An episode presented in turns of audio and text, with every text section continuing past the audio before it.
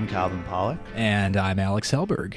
Today is our what we're calling our first episode of kind of the new school year. Uh, we're back from our uh, summer our summer vacation. How was yours, Calvin? Uh, it was good. I it really was nice not having to do the podcast. uh, for, for, You enjoyed you enjoyed ta- he enjoyed taking some time away from me. Uh, he didn't have to spend as much time. Uh, you know, we didn't have to spend as much time at looking at and you. talking to each other. You know, yeah. I mean, yeah, we're we're this is the irony. We're in a rhetoric program. We actually really don't like talking to uh, to one another, to other people. don't care for it. Yeah, no, really. That's I mean, that's why we study it analytically. Right. Um, so so we're gonna dive right into our new season. But first, before we go into you know new interviews, new new concepts and things, we kind of wanted to do uh, what we're calling a recap. We wanted to do a an episode where we talk through some of the things that we've talked about in our previous episodes with our other guests.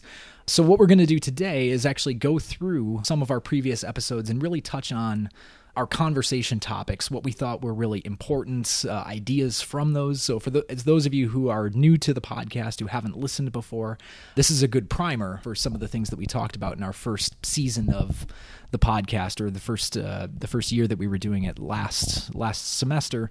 Yeah, it's gonna be kind of like a clip show, you know, like if you like from like the sitcom Seinfeld. If you ever love those episodes where they play it, but we're actually not going to play any clips. We're just going to talk about things that we've already talked about in hopefully new and interesting ways. Yes, yep, that's right. So if you hear anything that you're interested in and you want to go back and listen, uh, this is a good kind of catalog of what we've done so far. You can go back to, we'll mention the episode uh, numbers so that you can go back and reference them. But we're also going to be talking about them in new ways. We're going to be talking, giving new examples to talk about uh, the things that we've discussed previously. Right. Right. So to kick it off, if you haven't listened to our first episode yet, this was kind of the one where we talked about the broad concepts of what rhetoric is, what it means, why it's important to study rhetoric, language, and the humanities, as well as uh, some misconceptions of you know how people describe what rhetoric is. I think one of the most important stases that we reached in, in that episode, which is to say, a, a, an unresolved question, is to what extent is public discourse inflected by material power and and privilege, Right. uh, which is to say, to what extent do material power and privilege influence the ways that we argue and influence our standards of argument and our standards of public deliberation? Right, and what we consider to be good debate. Good and bad rhetoric. Right. Yeah, Yeah. yeah. exactly. Yeah, which is an interesting question that I think is has kind of inflected our thinking for a lot of episodes thereafter. Of course, we were talking there with Doug Cloud from uh, from Colorado State, who had kind of given us this a good background on on what rhetoric is and its sort of classical conceptions of deliberate of deliberation and uh, and debate. So then, in episodes two and three, we talked a little bit more about security rhetoric. Calvin, do you want to take us through some of those? Yeah, so on episode two, we talked to Professor Patricia Dunmire about her work, which was based on a lot of analyses of national security strategy documents of the United States and kind of talking about the ways that conceptions of U.S. national security draw upon implicit notions of the future and, and other kind of temporal conceptions. Basically, that the U.S. is kind of the steward of the future and that all of our enemies and all of the threats to our national security are trying to pull us back into the past or keep us mired in the present.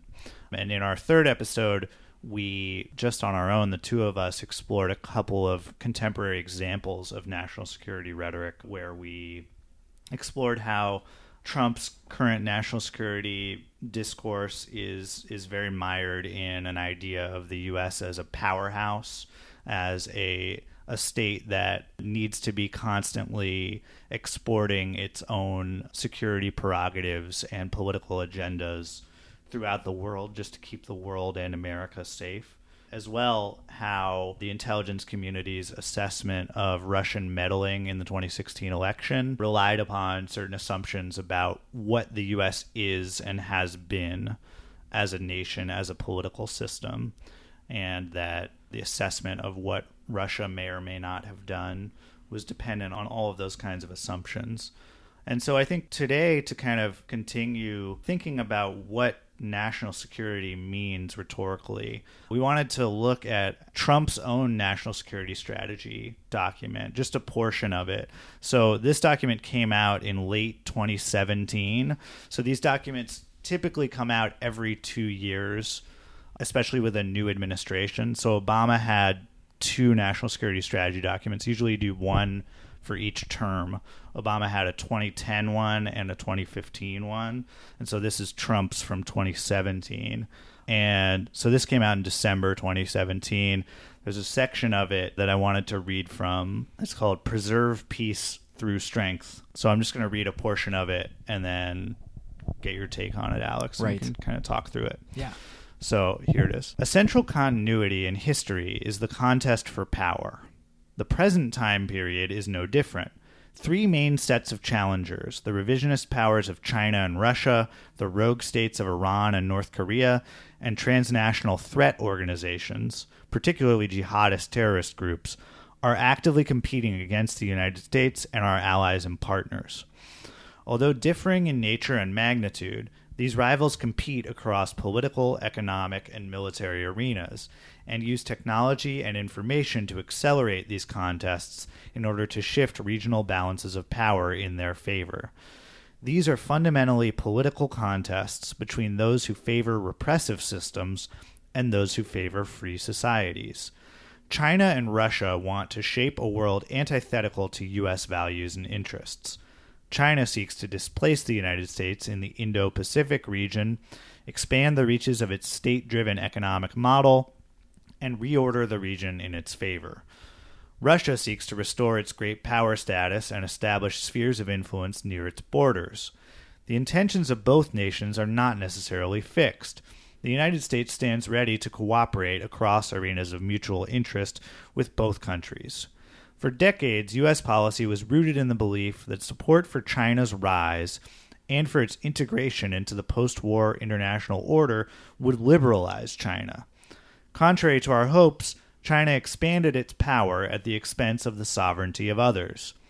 China gathers and exploits data on an unrivaled scale and spreads features of its authoritarian system, including corruption and the use of surveillance. It is building the most capable and well funded military in the world, after our own. Its nuclear arsenal is growing and diversifying. Part of China's military modernization and economic expansion is due to its access to the U.S. innovation economy, including America's world class universities. Russia aims to weaken U.S. influence in the world and divide us from our allies and partners. Russia views the North Atlantic Treaty Organization and European Union as threats.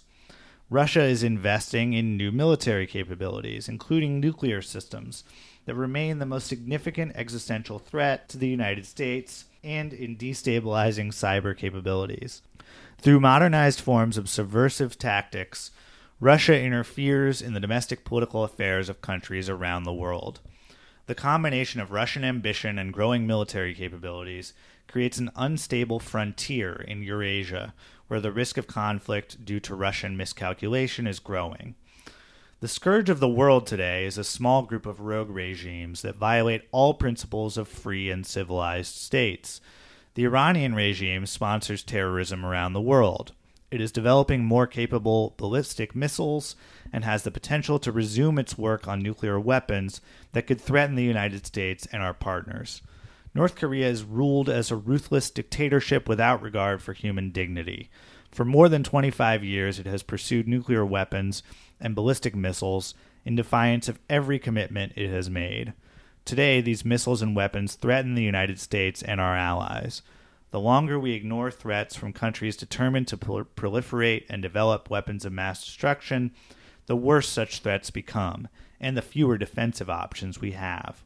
The United States continues to wage a long war against jihadist terrorist groups such as ISIS and Al Qaeda.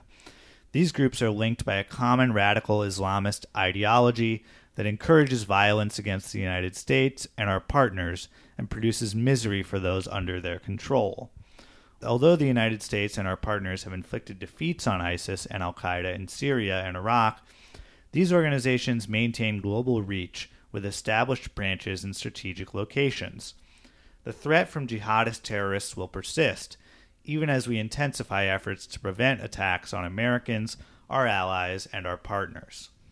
Protecting American interests requires that we compete continuously within and across these contests, which are being played out in regions around the world. The outcome of these contests will influence the political, economic, and military strength of the United States and our allies and partners. So that is uh, a portion of Preserve Peace Through Strength, which is a section of Trump's first national security strategy document. All right. Just out of curiosity, Calvin, how long are these documents typically? Like the entire the entire thing? The entire thing is about 80 pages. Oh, okay. So they're Wow. long. So it's exhaustive at Yeah, least. So, but this is kind of, I guess, an overview, a, a succinct sort of summary of the overall strategy. strategy and attitudes that the current administration has towards national security. and it's highlighting what the administration views as the top threats I see. um, to the United States. Interesting. And so this this is actually historically significant because this is the first post 9/11 national security strategy document that has named China and Russia as greater threats than terrorist groups like Al Qaeda and ISIS. I did notice that even in just in terms of the way that things are ordered, that those are considered the two. They're given more space. They're Yeah. talked about more, and they're talked about first before Al Qaeda and ISIS even. This textual organization is key. It's a key way of establishing the kind of ranked order of threats.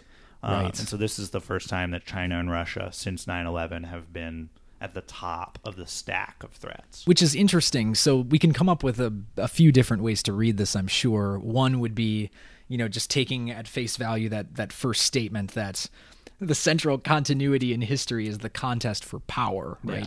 So in this case, what the administration seems to be prioritizing in their national security strategy is not so much, you know, security from uh, violent dangers of, you know, like attacks on American citizens, as might have been the case in the past, or as might as is usually framed in the case of, you know, terrorist groups in the Middle East, but rather this is being framed in more sort of large scale economistic or just in terms of Pragmatic in terms terms. of yeah, and in terms of material power in the world, Yes. right? This is not anymore about whether or not we remain secure in knowing that we can go outside every day and not, uh, you know, not have to fear for our lives, but rather America's place in the global order instead. Yeah, the global power structure. Um, so it is novel in that way, in the, the directness of its statement that national security is really about power and mm-hmm. about U.S. hegemony. At the same time, it does reinforce certain tropes that scholars of national security rhetoric have identified in the past, including this idea of the container. So during the Cold War, the U.S. maintained a containment strategy of keeping the Soviet Union like beyond a certain security perimeter, mm-hmm. and that and that was essential to the national security strategy at that time. And that's we're not just talking about a physical perimeter, right? Like this is kind of this is more a figurative perimeter of, you know, one of ideology, one of values and interests, and it's in large part discursively constructed, right? Right. And so it includes all of those things. And a lot of that is essential to how the state has viewed its purpose in maintaining ideological uniformity for the purposes of waging war. That Right. a populace that is ideologically uniform will be more mobilized Right. to support the war, and therefore the war will go better Right. Key to maintaining that like container metaphor is the idea that these powers that we are placing outside of the container should be rendered in maximally distinct ways from us Right. in terms of how their characters are constructed in discourse. So we can see like throughout this section there are examples of kind of bad behavior that are attributed to the other powers. State driven economic model, Right. authoritarian systems, uh, the use of surveillance. establishing spheres of influence near their borders. Right. Yeah. Oh, interfering in the domestic political affairs of countries around the world. That one's attributed to Russia. Right. That Iran is sponsoring terrorism around the world, developing ballistic missiles. Right. And so, obviously, in a document like this, it's not going to draw attention to the fact that the United States does all of these exact same things. Right, yes, But for exactly. the purposes of maintaining the container, we we need to highlight and uh, dramatize these supposed differences um, and the supposed bad behavior on the outside of the container. In another section of this report, they talk about how North Korea starves its own people and yet at the same time is investing more and more money in its military. And this is just particularly ironic given that under Trump, both parties in Congress have ratified massive increases in military spending in the United States when people are literally starving in the United States. Yep. And and they're currently yeah negotiating a, a farm bill. I mean, one hasn't gone through yet because it's been incredibly controversial, but they're still negotiating a farm bill, which is essentially at different points in its lifespan has just been how extreme can we make the cuts to SNAP benefits and to other social welfare programs that that help people who are going hungry, basically people who are starving as a result of poverty or other socioeconomic factors. So, yeah, it's not too different. Obviously, again, this wouldn't be something that's that's brought up as a contextual detail in a statement like this for the purposes of maintaining the sense of national identity. You know, we we have to say, oh, these things are outside of the U.S. These are things that we that we don't do, but that we and that we consider evil. It feels crass to say that it's that it's ironic um, in that way that that we're sort of officially the official word is that we're distancing ourselves from these values when we actually do perpetuate them. The uses of surveillance, uh, particularly all of the things that are mentioned here, pretty much we have, our government has done in some way, shape, or form. Yeah, and I mean, the, just to provide a little context, like national security strategy documents, the purpose of them primarily is for like internal agenda setting for the Right. administration. Right. So this is about the administration telling federal agencies what the priorities are um, and how they should be thinking about those priorities.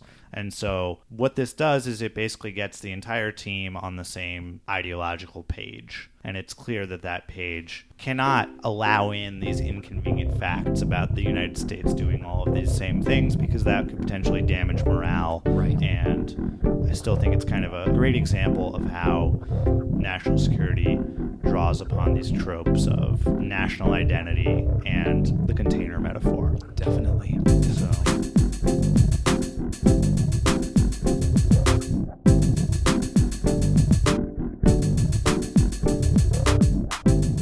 So, so moving along, we have in episode four, we discussed the concepts of memory and trauma and how those two kind of intersect.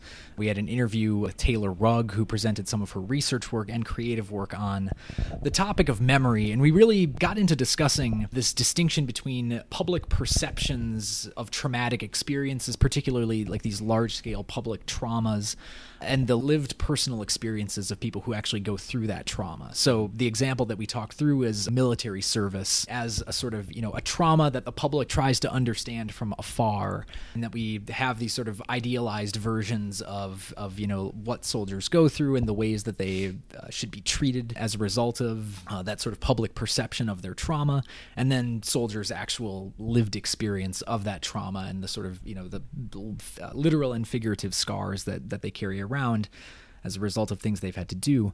And also, we, we got into this discussing the physical materiality of trauma, how trauma can be physical, and that that that serves a sort of memorializing purpose. That that has a lot to do with how we remember trauma through all sorts of different things, whether or not it's physical scars that mark a body or physical markings of other kinds. One of the things that was really made very visceral for me uh, this past summer, I actually had the opportunity to travel to Vietnam.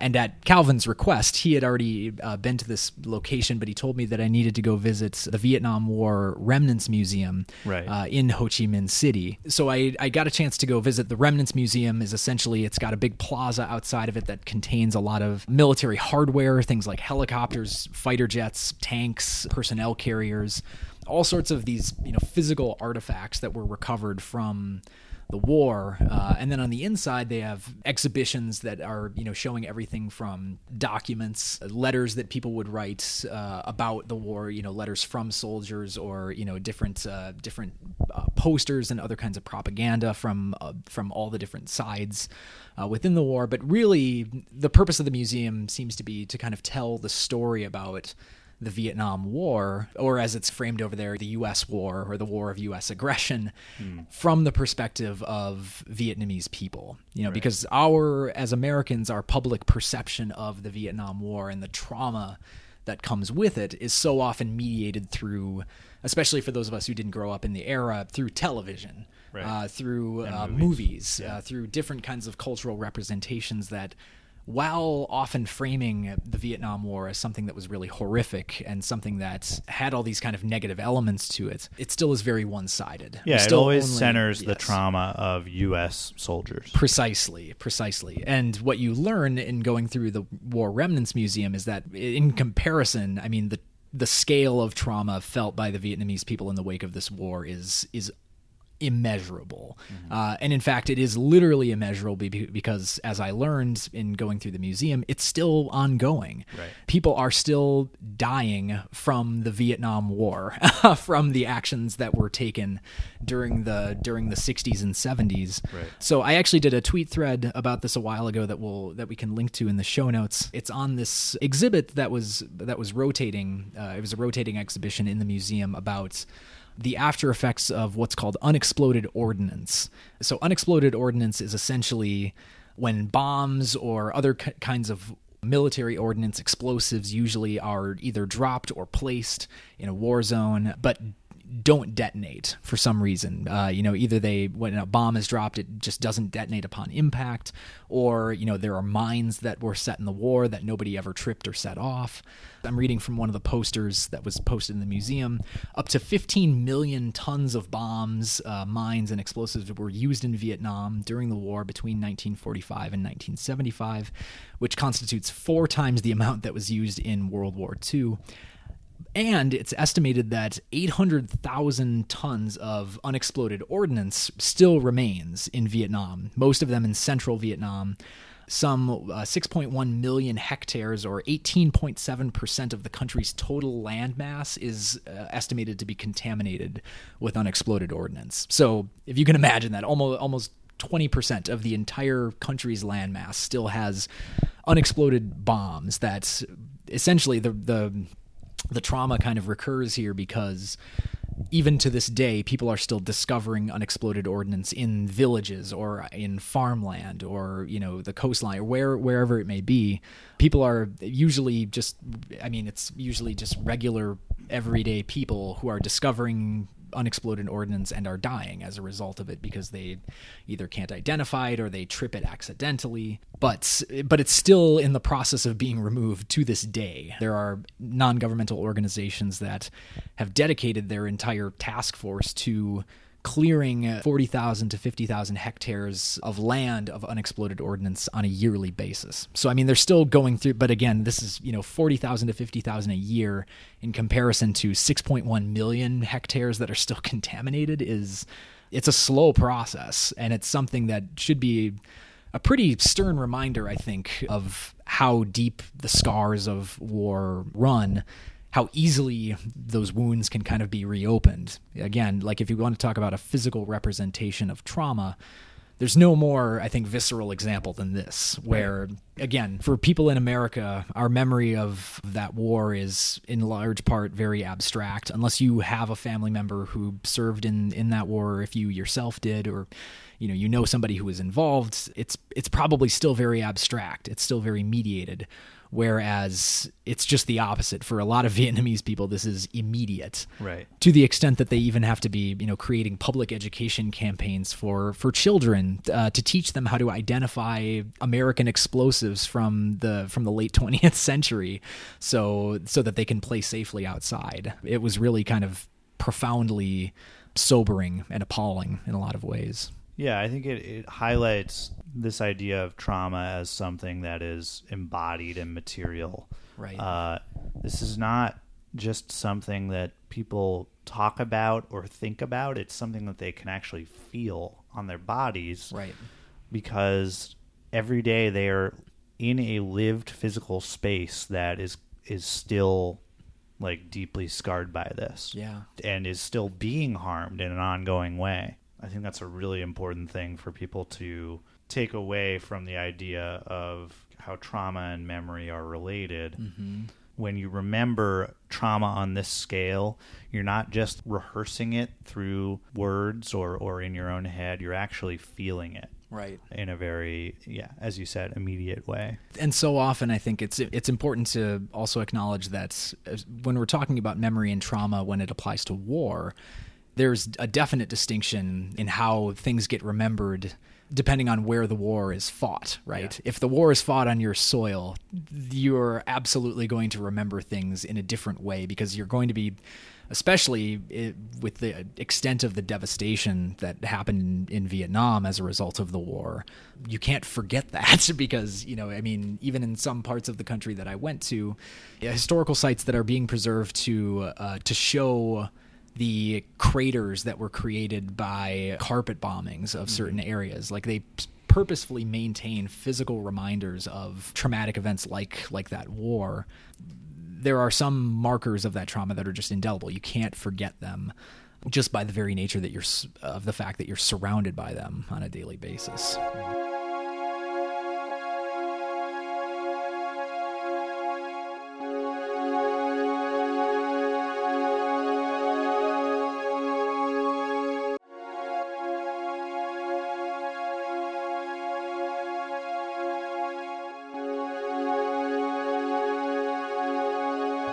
So, moving along again, we had uh, so episode five. We talked about online deliberative spaces and the construction of certainty and fact. For this one, we talked to our our now editor emeritus uh, Ana Cooke, who was doing her dissertation research on how uh, how people argue about climate change on Wikipedia. And we really tried to, we focused a lot in this episode on a concept called dialogicality, which refers basically to the amount of voices or the amount of perspectives that are present uh, in any in a representation of of a concept or of a conflict or of, of just an idea or, or a topic. So for global warming or for climate change, what Ana observed was that as more perspectives, both the sort of scientific consensus on global warming as well as the the small amount of dissenting opinions were being brought into the Wikipedia articles on climate change and on, or on global warming, it was presented as being less certain. This idea that global warming is either happening or the rate at which it's it's accelerating. All of these things are sort of being represented as more open to different kinds of interpretations rather than as being a scientific fact that yes, global warming is happening. Uh, yes, it's happening at this pace and it's going to have these consequences. So, in thinking about this and the sort of consequences of what the public believes about the nature of reality, in essence, the way that things happen and sort of factual reality. One of the examples that at the time of this recording is still playing out a little bit, but it's very recent and it's had an interesting life cycle. So we can call this kind of the rhetorical life cycle of the death toll of Hurricane Maria in Puerto Rico. So Hurricane Maria went through in uh, 2017 caused massive devastation to the island of Puerto Rico to the extent that you know most people were living without water, without electricity. Some people still are without water and without electricity. Conditions, you know, have been by by most reports slow to improve, and that's putting it mildly, I think. But there was also this issue of the of the officially reported death toll uh, for Hurricane Maria what I think is first interesting to talk about is why why the death toll is an important fact that's open to controversy. And I was hoping Calvin we could talk about this. Yeah, and I mean, I, I- I think it's important to understand the death toll as a point of controversy in the age of Trump because yes. I don't think it would be this level of a controversy under a different president because Trump is someone who has shown a particular fascination with controversies about numbers. Yes. Um, Oh, we saw this so during true. the inauguration scandal debate Yeah, thing yeah, about where- crowd where- size. Yeah, about crowd size, where he claimed that he got a larger crowd than Obama's, and Mm-hmm. you know the news media was able to like pretty conclusively debunk that, but Yeah. but he never accepted the revision. Yeah. and uh, It's the same with the the popular vote count for the election too. He even contested that the idea that you know that Hillary Clinton won by three million votes. He actually you know had a tweet saying you know well I actually won the popular vote if you account for the fact that uh, you know millions of these votes were stolen or it was or they were illegally you know fraudulently being placed and things like that. So you're I hadn't even thought about that, but you're absolutely right. yeah. So so he he likely views this death count as some kind of a reflection of his own leadership, You know, rightfully so. Yeah, I think I um, know. I think and- it definitely he's not wrong about that. But yeah, so um, let's go through. So it- yeah, so, yeah, how did this develop over time? Right. Yeah. So the initial the initial estimate this was around in the immediate to, to near aftermath of of the hurricane. So the official government's official Puerto Rican government's statistic for a, for a very long time was that 64 people had died as a result of the hurricane in Puerto Rico. And again, that was it was left to stand at least by the government, but media groups and you know media outlets were very skeptical of this mm-hmm. and were applying a lot of pressure basically to get the government to further investigate. And mm-hmm. so the government was actually responsive to that and did conduct more of its own investigations. It actually, you know, it hired a number of independent investigators to kind of look into it as well.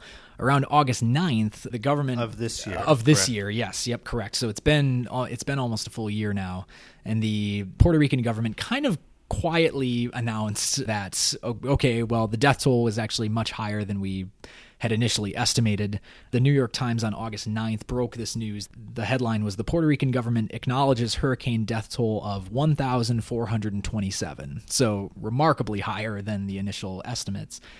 Then, later that month, this year again, August 28th, George Washington University, which had been one of the studies that was commissioned by the government to, to investigate this, estimated that the death toll was more around 2,975. And currently, at the time of this recording, that is the official estimate that has been endorsed by at least the Puerto Rican government. Mm-hmm. So again, that comes out on August 28th. Now the sort of official standing uh, figure is 2,900, so almost 3,000 people. So we went from 64 to almost 3,000. to almost 3,000 over the span of a year, where again, there are these kind of forces in the background that, unless you do a lot of digging, it's difficult to know how those figures are arrived at. But but this is kind of the official pronouncement of the death toll has has gone from 64 to almost 3,000. So then on September 13th, Donald Trump enters the arena and, and says, He has a tweet that sa- that reads, 3,000 people did not die in the two, and I'm quoting verbatim here 3,000 people did not die in the two hurricanes that hit Puerto Rico. When I left the island after the storm had hit, they had anywhere from 6 to 18 deaths. As time went by, it did not go up by much. Then, a long time later, they started to report really large numbers, like 3,000. This was done by the Democrats in order to make me look as bad as possible when I was successfully raising billions of dollars to help rebuild Puerto Rico. If a person died for any reason, like old age, just add them onto the list. Bad politics. I love Puerto Rico. So Trump kind of comes out and is contesting the number, this figure of 3,000. So he's making two kind of interesting moves here to call the, the figure into question and to sort of increase what I would say the, the dialogicality of of this this, this of fact or this of this set of facts exactly. So first and foremost, he's attributing it to a person or to a group of people who is saying the fact or who is representing it. In this case, he's saying that it's d- being done by the Democrats. There's, of course, not really any kind of evidentiary basis to show that it's that Democrats are conspiring for this figure. Again like the people who are commissioning these studies are the Puerto Rican government and different like George Washington University was the one that actually arrived at the figure of 2975 deaths.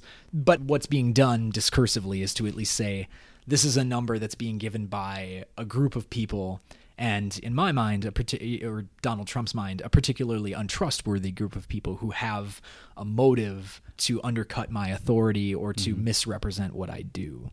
And the second kind of interesting move that I see him doing is actually calling the the methods by which the number was arrived at into question as well.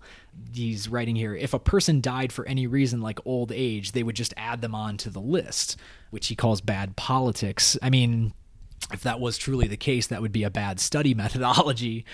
if you actually go in and read from the methods section of the George Washington University study, which I did, the estimate of 2,975 people was ascertained from basically comparing a predictive model of how many people would have died if the hurricane did not even happen, right? So they were using historical data on a sort of, you know, birth death rates within Puerto Rico and what it probably would have been in the aftermath of Maria based on historical data and comparing that with the actual reported deaths in the country to arrive at a number that would through their modeling rule out any of the noise that Trump is talking about. Like you know if somebody died because of old age the methodology actually accounts for that.